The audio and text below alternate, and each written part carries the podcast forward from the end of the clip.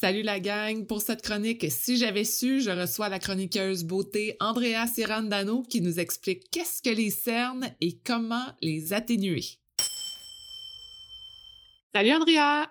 Salut Sophie! Aujourd'hui, Andrea, je veux savoir les fameuses poches, les fameuses cernes, comment on fait pour régler ça? Oui, parce que y a-t-il quelque chose de pire de se lever un matin, on est de bonne humeur, on se trouve cute, on arrive sur notre convo Zoom, puis on se fait dire Mon Dieu, t'as donc bien de l'air fatigué. Avoue que toute ton énergie, vient de prendre une drop d'une shot. la première chose que je veux dire, c'est les cernes, c'est bien correct. Tout le monde en a.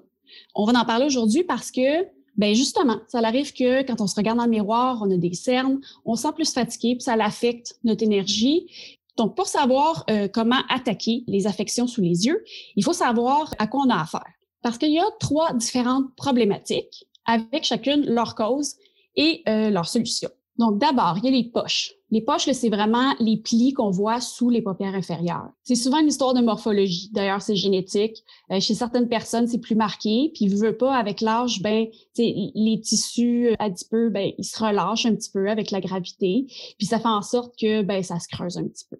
Malheureusement, il n'y a pas grand-chose à faire là-dessus. C'est sûr que l'idéal, c'est de se protéger des rayons UV parce qu'on sait, que les rayons UV, ça détruit le collagène puis l'élastine, qui est toute l'espèce de tissu qui fabrique notre peau puis qui la garde bien souple et élastique. On peut toujours euh, faire des petites injections d'agents de comblement. Ça l'aide justement à soulever la peau et à euh, contrer le relâchement. Et donc ensuite, on a les yeux qui sont bouffis c'est le gonflement autour des yeux euh, qu'on observe souvent le matin. C'est d'ailleurs un bon indicatif. Si tu te lèves le matin, tu vois que tu as les yeux un petit peu gonflés, puis que ça se résorbe durant l'après-midi, ben c'est probablement ça. C'est parce que euh, soit euh, il y a un petit peu de rétention d'eau, tu as de la déshydratation sur le contour de l'œil, ou parfois c'est à cause des allergies il y a une accumulation de liquide dans la région là, de l'œil, où est-ce que la peau est super fine. Quand tu te lèves le matin, premièrement, tu es en position debout, tu commences à faire tes trucs, puis euh, le liquide accumulé s'écoule au cours du temps. Pour ça, il y a des petits trucs qui peuvent aider. Bien dormir, boire de l'eau, tu toutes ces choses-là qu'on est déjà supposé faire.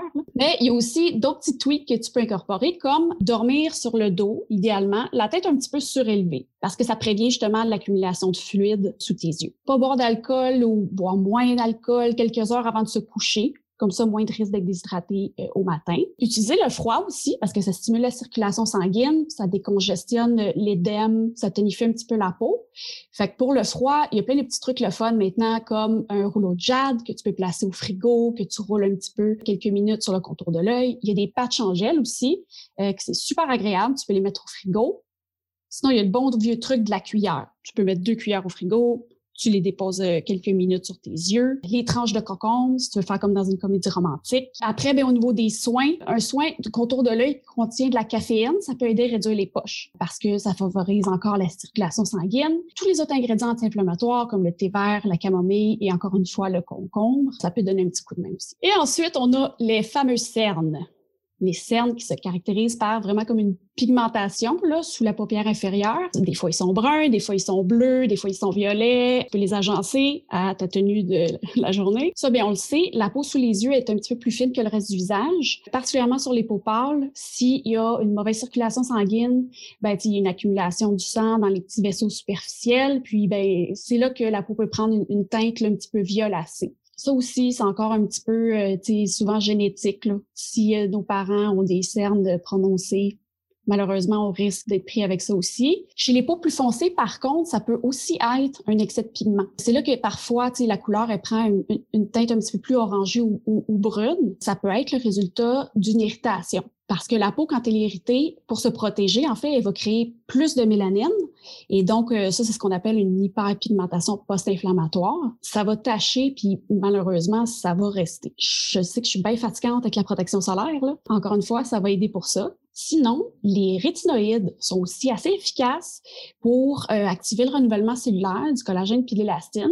À ce moment-là, si on arrive à à retrouver un petit peu plus de volume puis de fermeté sous les yeux, ben, veut pas, la coloration va être moins visible. Encore une fois, les produits avec de la caféine, ça peut aider un petit peu comme à, réveiller les yeux fatigués parce que ça resserre les vaisseaux sanguins. Et comme on a parlé d'irritation, il faut éviter de frotter les yeux quand on les démaquille ou même juste par habitude frotter les yeux.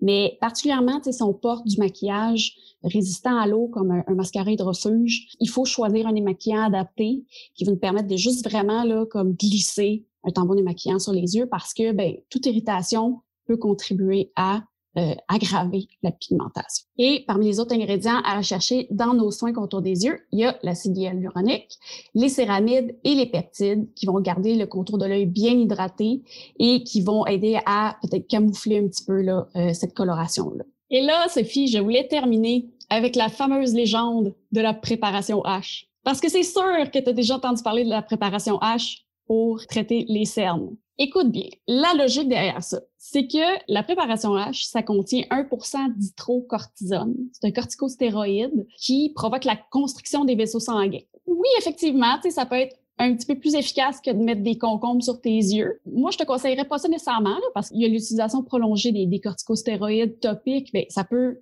amincir la peau puis fragiliser la peau, puis même aller jusqu'à hypertrophier les vaisseaux sanguins, c'est absolument contre-productif. Peut-être que une fois avant d'aller aux Oscars, si tu as besoin, je suis pas là pour juger personne. Je pense que si on va aller dans justement les produits topiques de ce type-là, euh, mieux vaut consulter un dermatologue. Merci beaucoup, Andrea. Maintenant, je sais comment régler mes fameux cernes parce que je dois avouer qu'il y a des journées comme ça où euh, ça fait du bien de comprendre comment les gérer. Si les gens veulent avoir plus d'informations, Andrea, où peuvent-ils te suivre? Sur les Instagram, Sophie. Andrea Siran D. Merci beaucoup, Andrea. Merci, Sophie.